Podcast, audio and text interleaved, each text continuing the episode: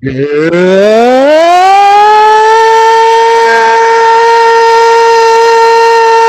evening, Sports Zonians. How's everybody doing out there tonight? I am Mike Aglioloro. I am your host for this is Sports Zone. We're recording with you live like we do each and every week here via the I-95 Sports and Entertainment Radio Network. We got a good show for you tonight. Obviously, this is gonna this is gonna be a very interesting show tonight. Uh, we should be joined by Dave Hastings in a matter of moments. Hopefully, we get a little appearance from Eric Tressler here tonight. Uh, if not, well, I'm sure he's got plenty to say on the events of the last 48 hours, um, and we can get to that at a later time if need be. Um, but here's the here's the deal, folks. We we don't completely have a lot to talk about tonight, but I do want to thank everybody for listening to us. Whether you're listening to us on Google Podcasts, Apple Podcasts, Spotify, Stitcher, TuneIn, Anchor, Bullhorn, all the podcast networks. We always thank you for listening to us. So yeah, we are in the time of the year. March Madness is of course around the corner. Um, but we this is the time of year we're supposed to be getting into baseball. This is the time of the year we're supposed to be having baseball. Obviously, we got basketball stuff going on, a little bit of uh, football news, but football is now taking a back seat. We're supposed to be able to pay attention to baseball and what is going on there. And we can't do that. We talked a little bit about this last week. We've kind of been ramping up talking about this. So, three months ago, the league locked the players out in baseball after the expiration of the collective bargaining agreement. And the commissioner, Rob Manfred, said that they locked the players out in an effort to jumpstart negotiations. And then the league didn't hold any negotiations with the players for about a month afterwards. So now we get to the last couple weeks here. Manfred and the commissioner canceled a bunch of spring training games, and the owners were steadfast in the belief that if an agreement did not come as of Monday, yesterday, February 28th, that uh, regular season games would be lost. Then it seemed like there was momentum to a deal because yesterday was probably the longest negotiations between the players and the owners that we have seen since this whole thing started it actually seemed like both sides wanted to get a deal done here. They ended negotiations last night at about one o'clock this morning, and they agreed to come back at about 11 o'clock earlier today. And the deadline was 5 p.m. today, Tuesday, as we are recording this, to get a deal done where the league would be forced, forced big quotation marks, forced to cancel regular season games. Now, while five o'clock came and went, and we did not get an agreement, because at the end of the day, the owners, and there's a really great piece on ESPN.com written by Jeff Passan, the, the main uh, baseball writer for ESPN. It is called Inside the Self Inflicted Crisis Boiling Over as MLB's lockout deadline arrives. And this is a really great piece to really show what the machinations of this whole process and the owner's motivations behind this whole process have been from the jump. And how, you know, we say on the show all the time, cousin David just said it to me a little while ago. How you doing there, cousin David? just said it to me a little while ago. Baseball has the strongest union in all of baseball, or excuse me, all of sports. Screwed that one up. All of sports, baseball, strongest union. Well, for the last 25 years, 27 years since the strike of 1994, the owners have heard that rhetoric, and you could tell little by little it pissed them off to the point where they basically consolidated their power over the course of the last 15 years to the point where they could do something like this and feel like the players were powerless to stop it. And at the end of the day, no matter how strong your union is, this right here is proof the billionaires are the ones who hold all the cards. I got a lot more I want to say on this subject, but I welcome Dave Hastings to the program now. Dave, how you doing there?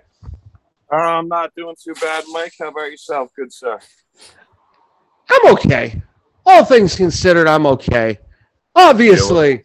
Are you huh? a little upset about what's going on with the baseball world? Yeah, obviously I'm a, I'm a little I'm a little perturbed by it. I mean, listen, we were talking last week about it and I said that I felt like they would get an agreement. I didn't feel like it would be by the deadline, but I felt like it would be within a week of that. Maybe we wouldn't have games canceled. But uh, I, I got a lot to say about this, and I, I find it funny. This lockout's been going on for three months. And obviously, it's the way the sports calendar works that it seems like nobody really started paying attention to what was going on until after the Super Bowl. And that's just the way the sports calendar works. If I were to start throwing some tinfoil around, though, if I were the owners and I was trying to uh, assert my power, and show the players that you are beholden to us. Wouldn't that be the best time to do something like this when you know nobody's watching until the last final seconds? Yeah, I mean, I can see that being the power play, but at the same time, I think it's also one of those things where, you know, guys like that kind of prefer having all the eyes on them. So it kind of can go either way if you really think about it, but I could see why uh, thinking like that, but I could definitely see why they would have more of the mentality of like, yeah, fuck it, let's really flex our muscles when everybody is paying attention to us. And not to mention, they're dominating the ratings.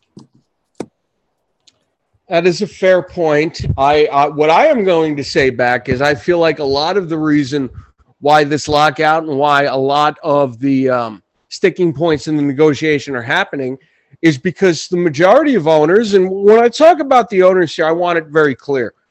I'm not talking about Hank Steinbrenner of the Yankees. I'm not talking about Steve Cohen of the Mets. I'm not talking about the Guggenheim partners who run the Los Angeles Dodgers.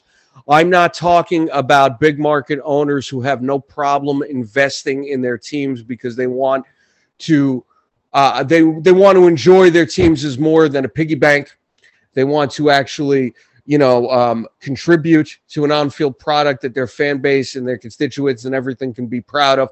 I'm not even talking about the Tampa Bay Rays, who are the only small market team uh, that can say, you know, we don't have a lot of money to do things, but we're going to do everything our, in, our, in our power to not let this stop us from putting a competitive ball club on the field.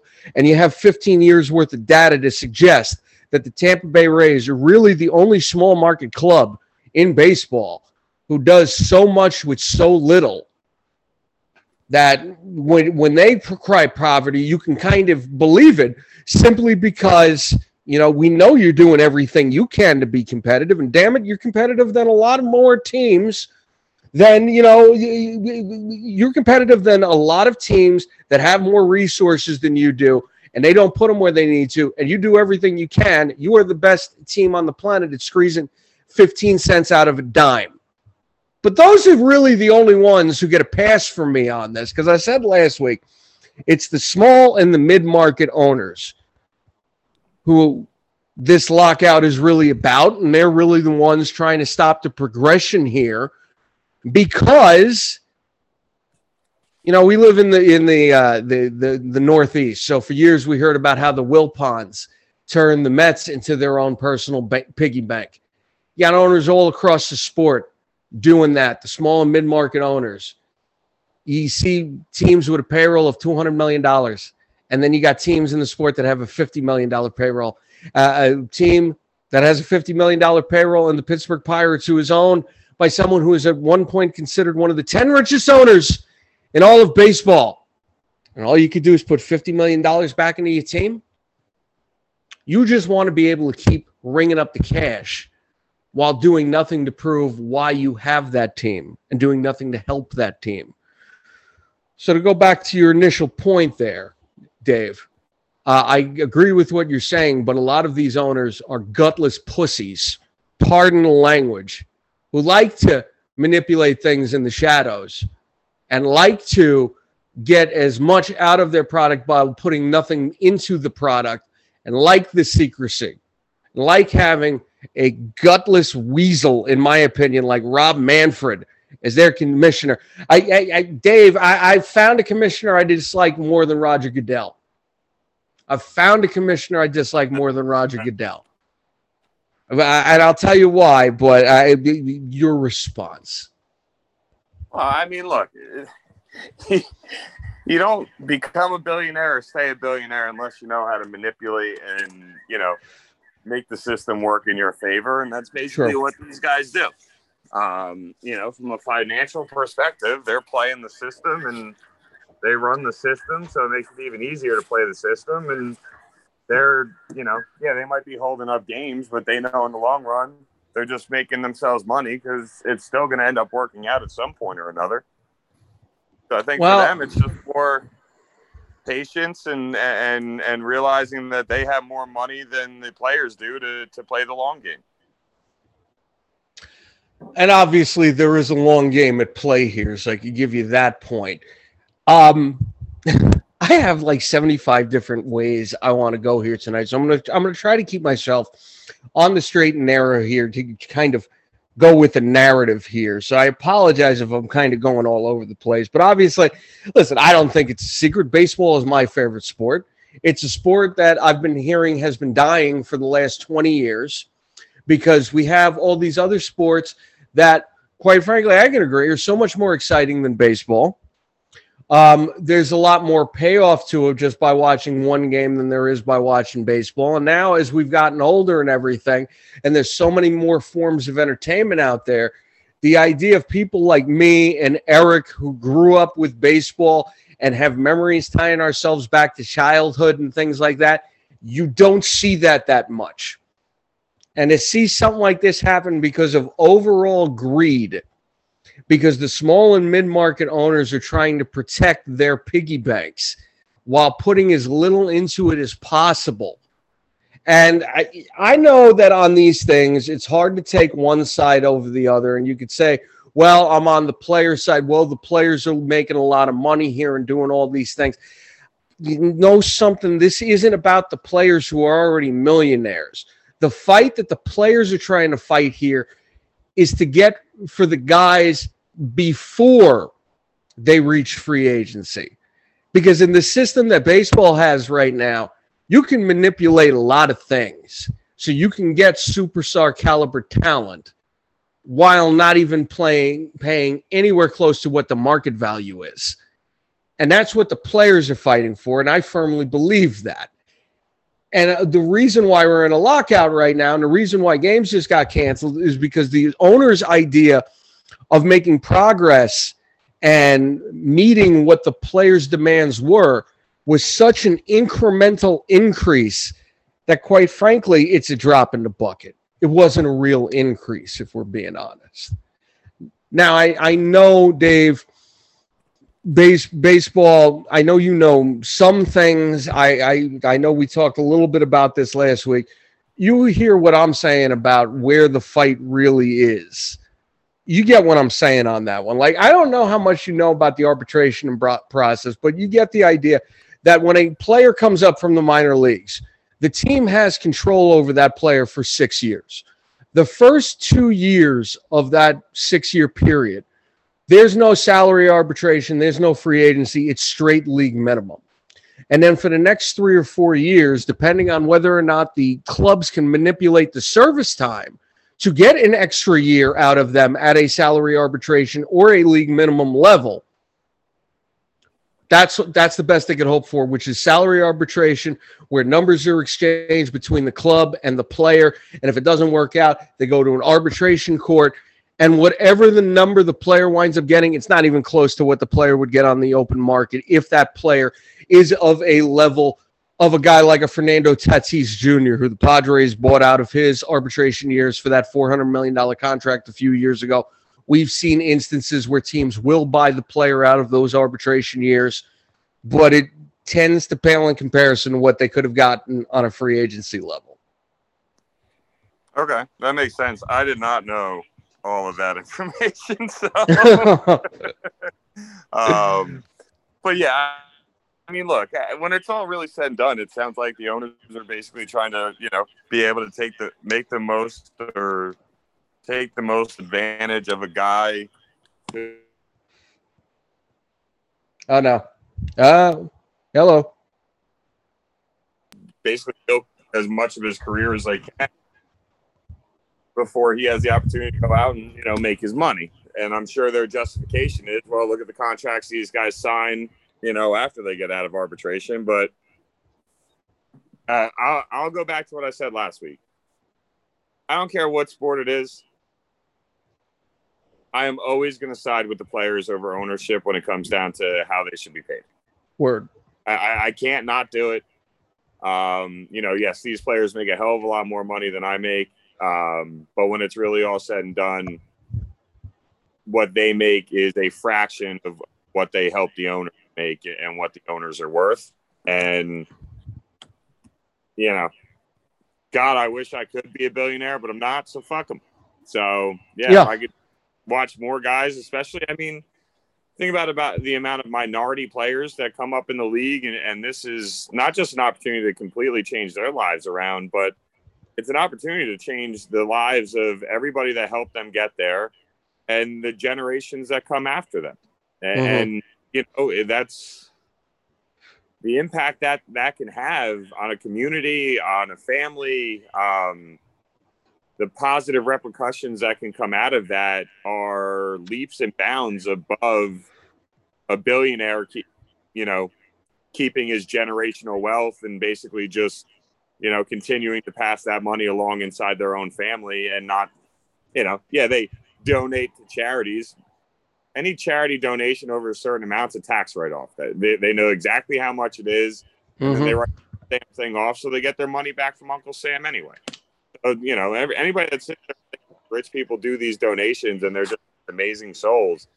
Most of them get every dollar they donated back and if not they get about 60% of it back. So like they're really not doing some life-changing thing you know they're just putting the money up front and then uncle sam pays them back on the back end Yeah. Yeah.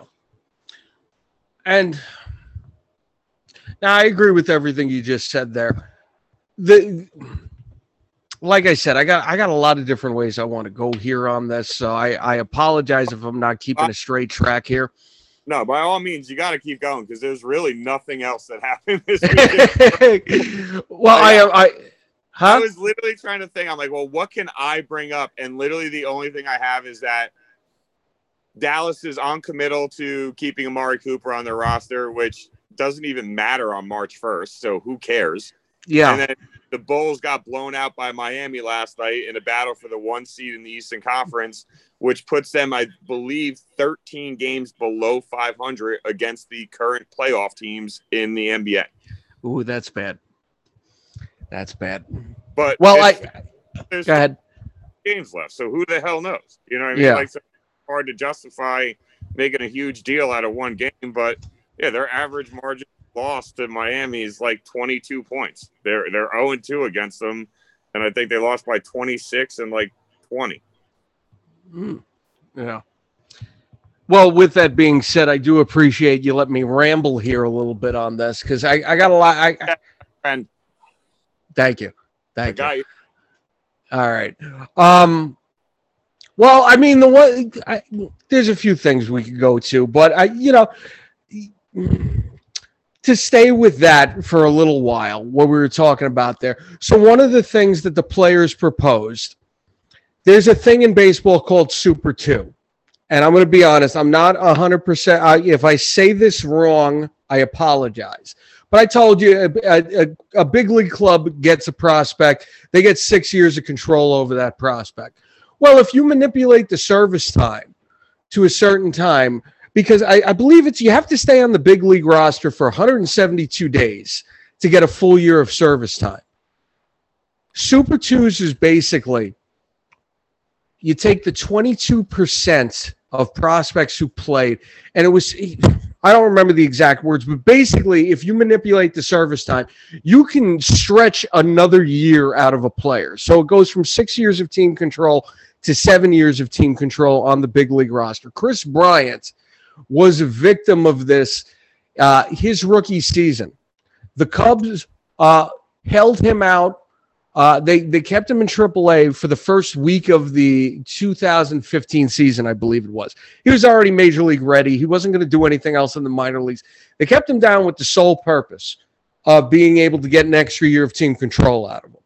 And as a result of that, he took them to court. The court found in favor of the Cubs because at the end of the day, you can't necessarily fault the clubs for manipulating the rules as they are written but at the end of the day, you're screwing a guy out of money that he rightfully deserves because of what he brings into your team. So what the what the players proposed in this, expanding the amount of players uh, uh, eligible for a year early of arbitration by about 33%. That was considered a non-starter for the owners. They wanted to implement a bonus pool for all players uh, still under team control in those six years. They wanted the bonus to, pool to be $100 million per year. The league went from $20 million at the beginning of the month to $30 million today.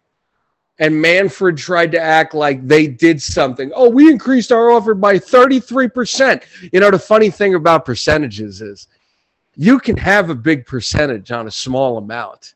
I know this better than anyone because I work in a retail store where I'm one of the lowest volume stores in my district, but I have really good percentages on the one product that this store actually sells and gets all the profit off of. I have the best percentages of any store in my district off this. And I do it because I'm the lowest volume store there is. So while my high percentage may seem like a lot, when you look at the volume in comparison to the other stores, it's really not a lot. So guys like Manfred, use percentages to make it sound like they did something when they really didn't do anything. They didn't do a goddamn thing on that one. Players wanted 100. They came down to 85 million a year, I believe. Manfred did nothing on that one. They they went to 30.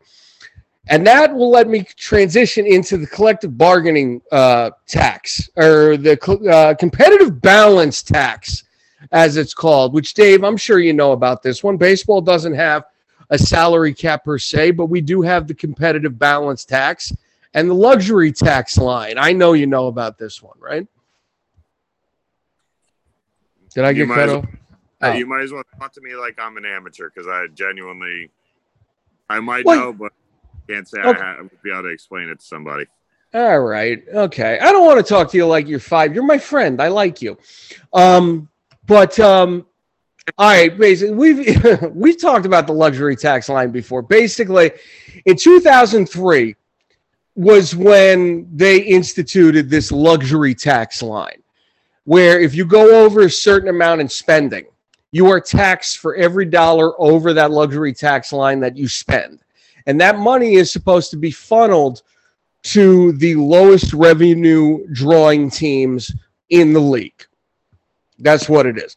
What has basically happened over the last 19 years since this was implemented is since the tax line, the tax numbers have gone up. Every team has basically followed this luxury tax line as an unofficial salary cap. Even the Yankees have been beholden to this luxury tax line over the better part of the last decade. As I'm sure Eric can attest, and I know cousin David's in the well, cousin David ain't here anymore. Okay. He was here at one point. They can both attest the Yankees have been beholden to this luxury tax line for a long time. Long time. Uh, basically, since Jeter and Mariano retired, they've been under they've been, you know, using that luxury tax line as a break-even measure and it has served as a as a salary cap basically for these teams. So the players wanted to, and Dave, you know this. Even in the team, the leagues that have salary caps, the salary cap line goes up exponentially every year. Correct? I think 2020 was probably the only year where the salary cap line didn't go up because of the pandemic. Yes. Yep. Yep. Okay. All right. So in this collective bargaining agreement, I believe the luxury tax line was at 210 million for last season. The owner's latest proposal had the salary had the luxury tax line going up to about 224 million next season and that's staying at that line for the two seasons after. And then there would be raises in the fourth and fifth year, with the highest being 240 million. I believe with the players' proposal, the last year would see the competitive balance tax raise. Uh, the line would be set at $265 million. And this is where I'm going to go a little off the rails here, and I'm going to go into uh, uh, Dave. You know, I'm generally not the one who does the tinfoil hat theories, right? Yes. yes. gentleman's. say that. Say that one more time. Say that one more time. I said that gentleman's not currently with us, but shout out to Eric. Yes. No, shout out to Eric. Cousin David has gotten involved in the tinfoil hat theories. I think you have done the tinfoil hat theory a couple times in the past. I'm generally the one who stays away from the tinfoil. I'm, I'm good with the tinfoil. I, you know, it, it keeps food fresh, but outside of that, I don't need the tinfoil. Now we're going we're going to go with some tinfoil here. I'm going to throw some tinfoil around like it's fright night and we wanted to toilet paper some trees. So here's the deal you have these small and mid market owners who like getting their revenue sharing from the owners who pay the luxury tax, but don't like the idea of someone coming in fresh off of buying a team who suffered no losses in the pandemic, who set a precedent or, or set a line that said in his introductory press conference said, I if I feel like if if this team can't win a World Series within three to five years, that I would consider that a disappointment. A man who flat out said, "You don't buy a a sports team to make a profit. You buy a sports team for the fans and the fan base." And the small and the mid market owners who like using their teams as a piggy bank, who never reinvest in their teams, they heard his statements and you could see the puddle forming under their leg.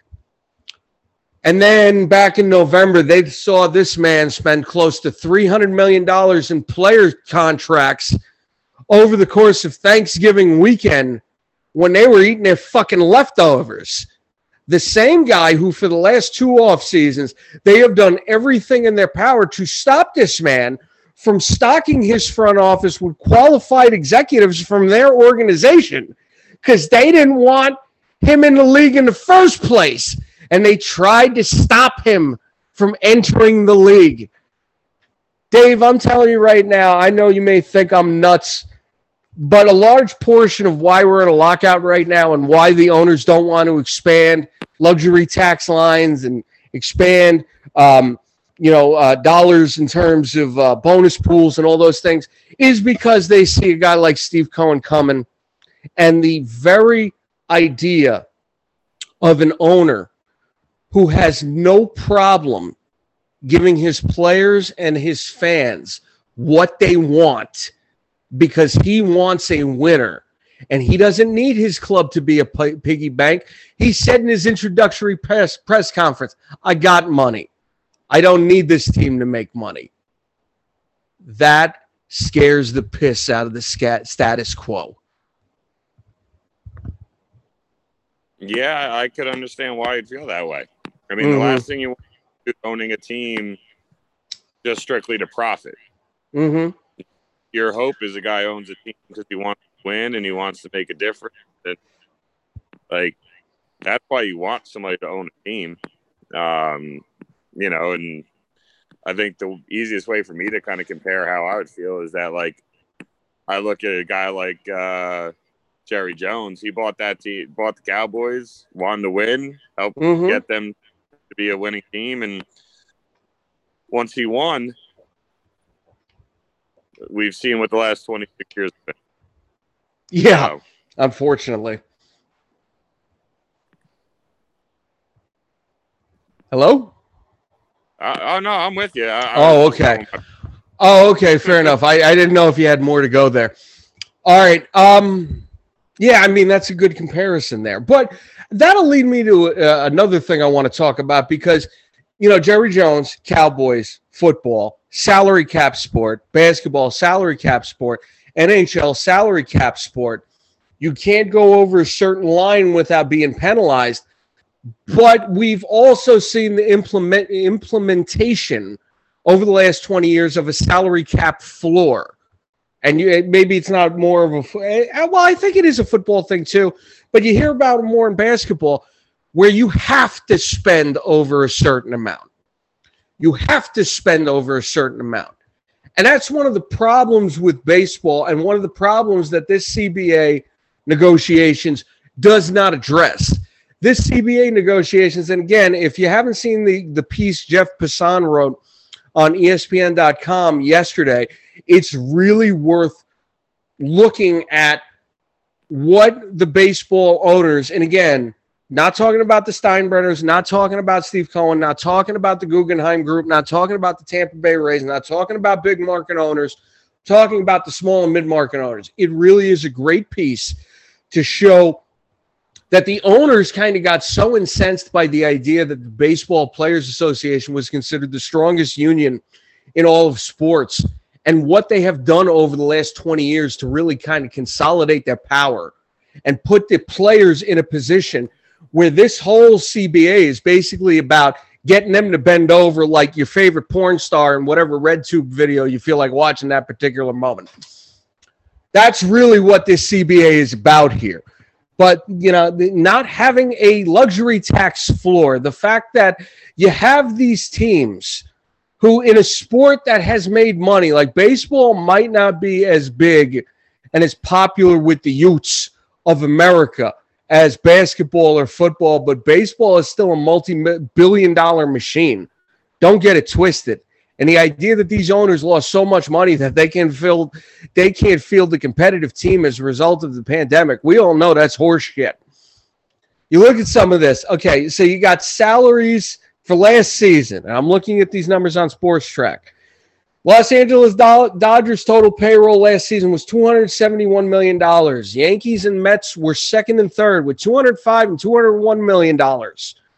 And then you have teams like the Baltimore Orioles, the Cleveland Indians, the Pittsburgh Pirates, and the Miami Marlins, who saw Derek Jeter step down and resign as the CEO of his company and relinquish his share and ownership in the Marlins because he knew that his majority owner was not investing the money that he should be and that he thought he was going to get in his team.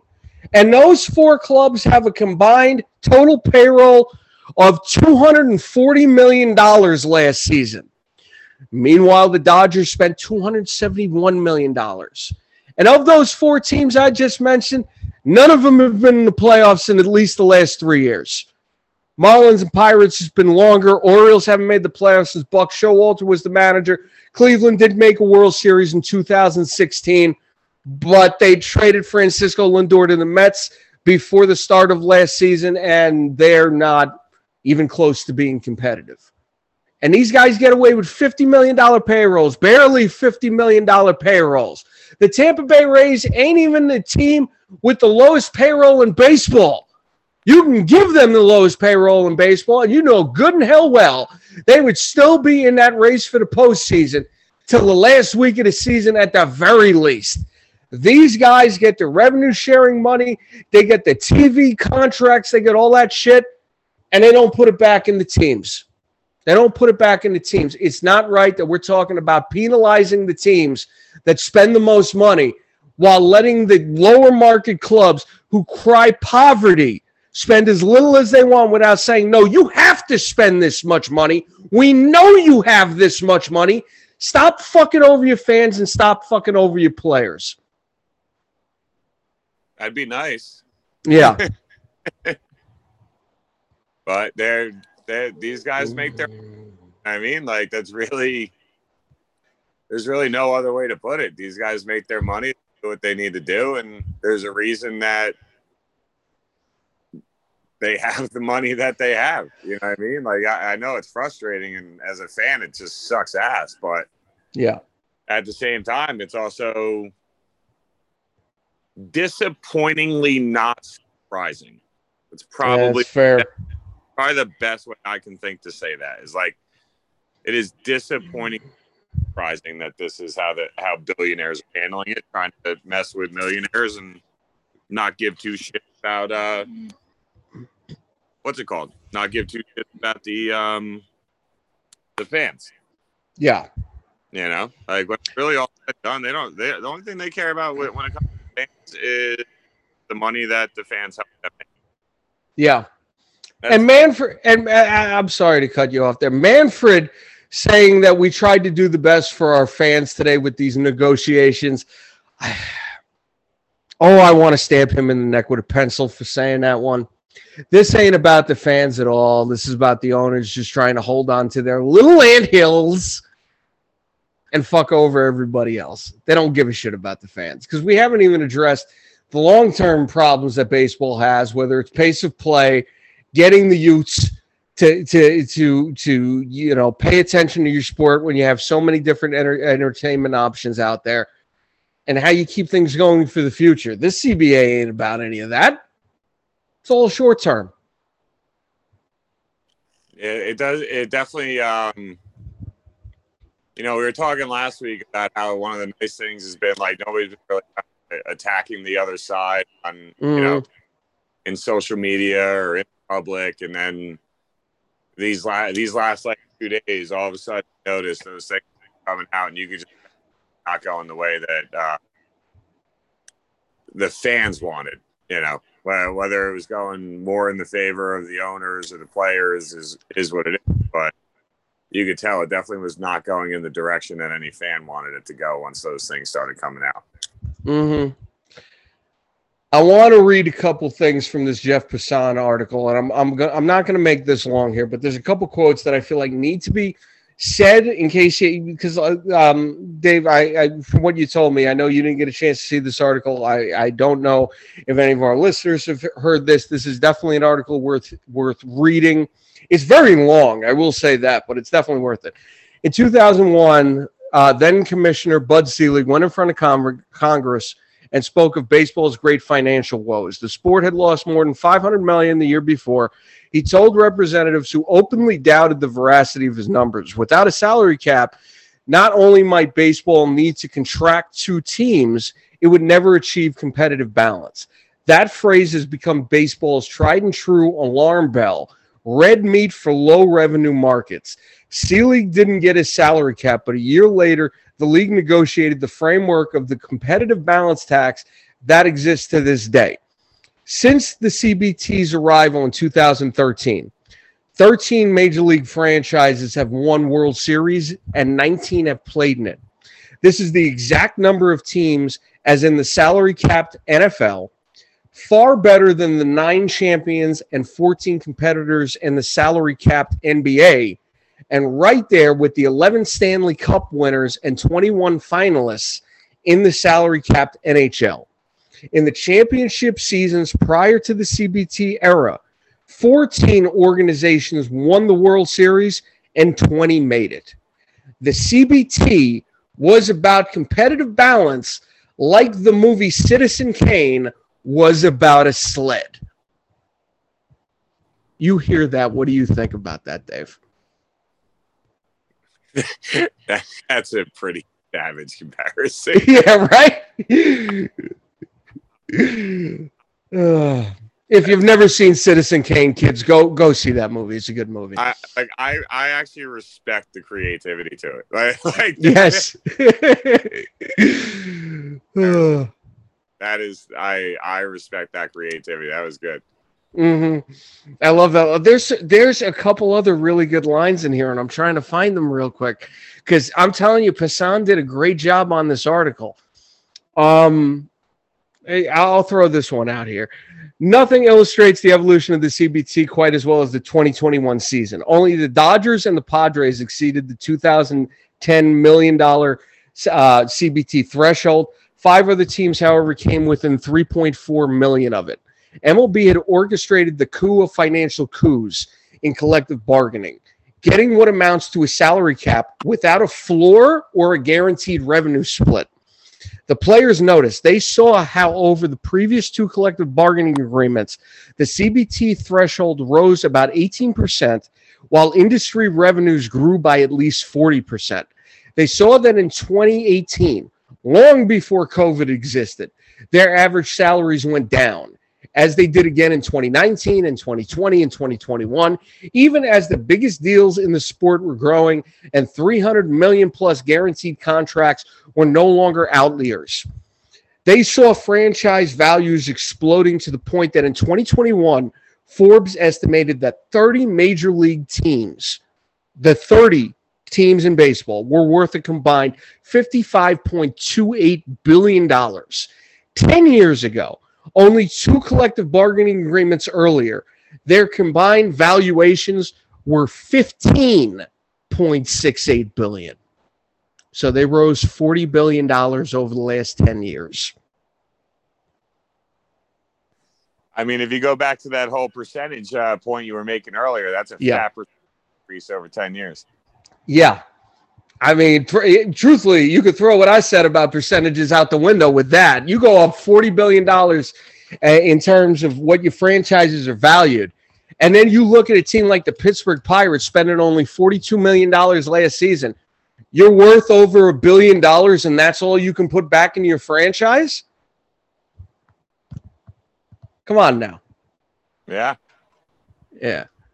Yeah. Uh, Like, there's I- really, yeah. No, I'm trying to stall for a minute because I want, I want to, oh, okay. you, wanna, you just want to shake your head. That's really, I I want to shake my head. I also want to find something else to say here. Okay. All right. So this is this is more of an indictment on the type of commissioner Rob Manfred has been since he took over from Selig about 10 years ago. Arbitration has always been a contentious process, and players were livid when they learned MLB celebrated tamping down salaries by awarding a championship belt to the team that did it best. So the team that screwed more players out of salary arbitration was awarded a replica championship belt in 2019 for limiting player sca- salaries. During spring training in 2020, when baseball was reeling from widespread criticism by players that Manfred had been too soft on the Astros for cheating during their championship run, he referred to the World Series trophy as a piece of metal in an interview with ESPN's Karl Ravech. Quote, piece of metal was the Gulf of Tonkin, one longtime baseball man said. It was the aha moment for everyone.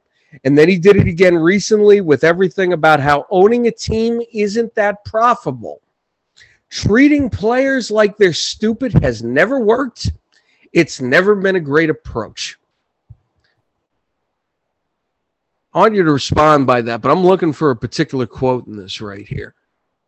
Because I saw this earlier, and I think I think you'd find it very I, I think you'd agree with this quote, but you hear that one. What do you think? I think it, it lets you know how the, the MLB owners look at the God play damn it. and what their expectations are. Again, it, it, it's basically billionaires acting like they're better than everybody because they have more money. Mm-hmm. Here it is. All right. This is this is you might have seen this on Twitter for all I know. If you went and you got the next 1200 best baseball players in the world, the product would suffer greatly. If you handed Major League Baseball teams over to any competent 30 business people, the sport would not suffer. Actually, it might improve. It doesn't take a billionaire to leverage a spot in a legalized monopoly with profound built in revenues. Well, and that's the, that's the thing. I mean, you're basically guaranteed revenue if you own a sports team. Yeah. Like if if you like because like you said, even if your team, you know, let's say you, you break even, like you still have the revenue sharing. So you're still Mhm. gonna like there's really no fathomable way to own a sports team and not profit. Yeah, and that doesn't even consider like all these teams have their team insignia on so much merchandise.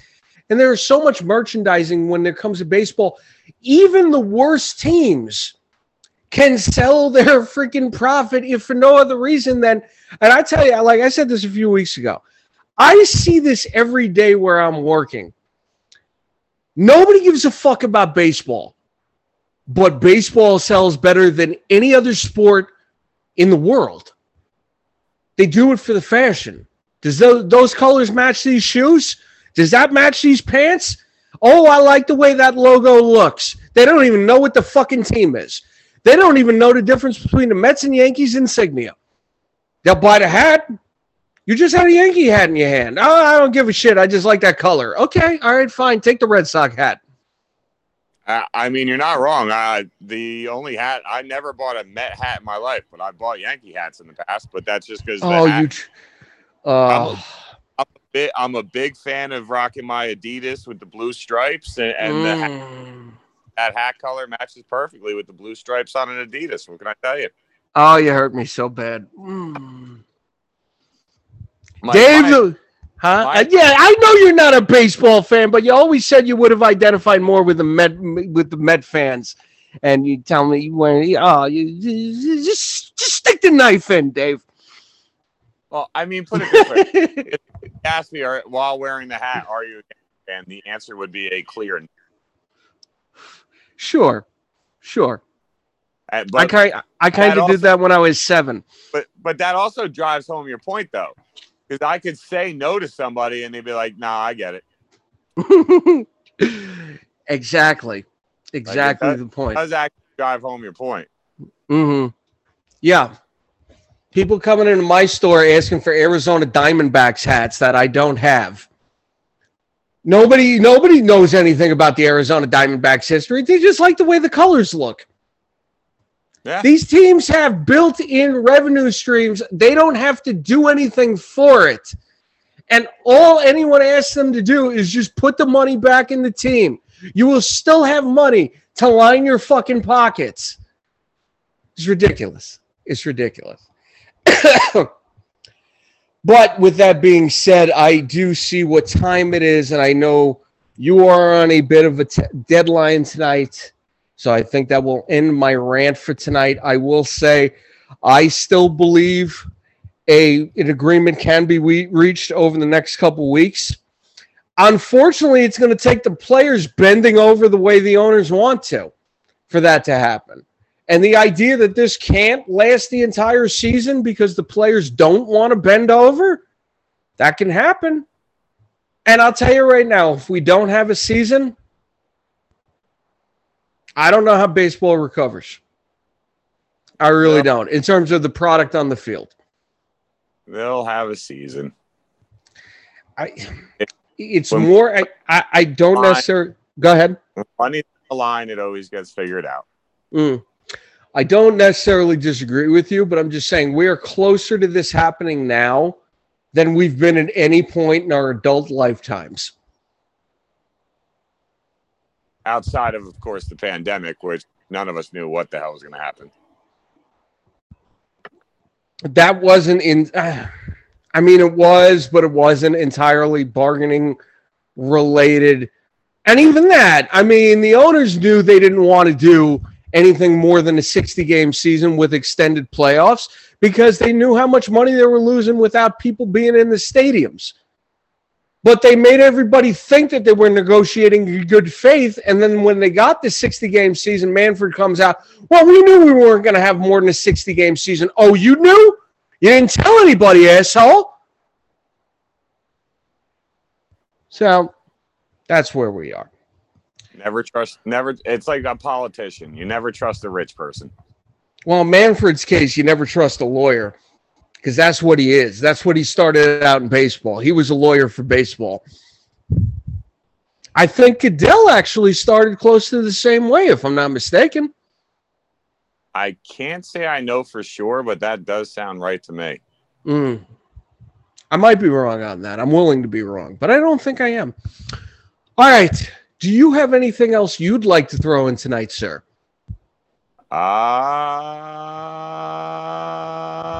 nah, man. It was really a slow week, which you know, obviously sucks for the content of the show, but simultaneously, it's not end of the world when it comes down to uh, being on a tight schedule for tonight. Mm. I I definitely um, I hope by the time we connect next week that you know a deal does get done. Um, but if one doesn't get done, I am quite curious to see uh, Mr. Tinfoil Hat uh, make his next appearance and let us know his thoughts on on what's going on. Well, I hope he listens to this show because I would love his thoughts on what I said here tonight. Because I do believe that at least part of the motivation behind the owners not wanting to throw money in is because of Steve Cohen. And I do feel like they are scared shitless because of him. Because again, like Dave, even you got in on the comments after Thanksgiving weekend when he literally threw about $275 million in player contracts on the table without even batting an eye. God, that must be nice. Yeah, right. I spent, I spent two dollars and I bat an eye. Yeah, I, I kind of went with the Joey D men, uh, with the Joey Balls method of um of uh, uh some uh, legalized sports gambling. I'm not doing three cents. I did ten cents, and I'm still batting an eye.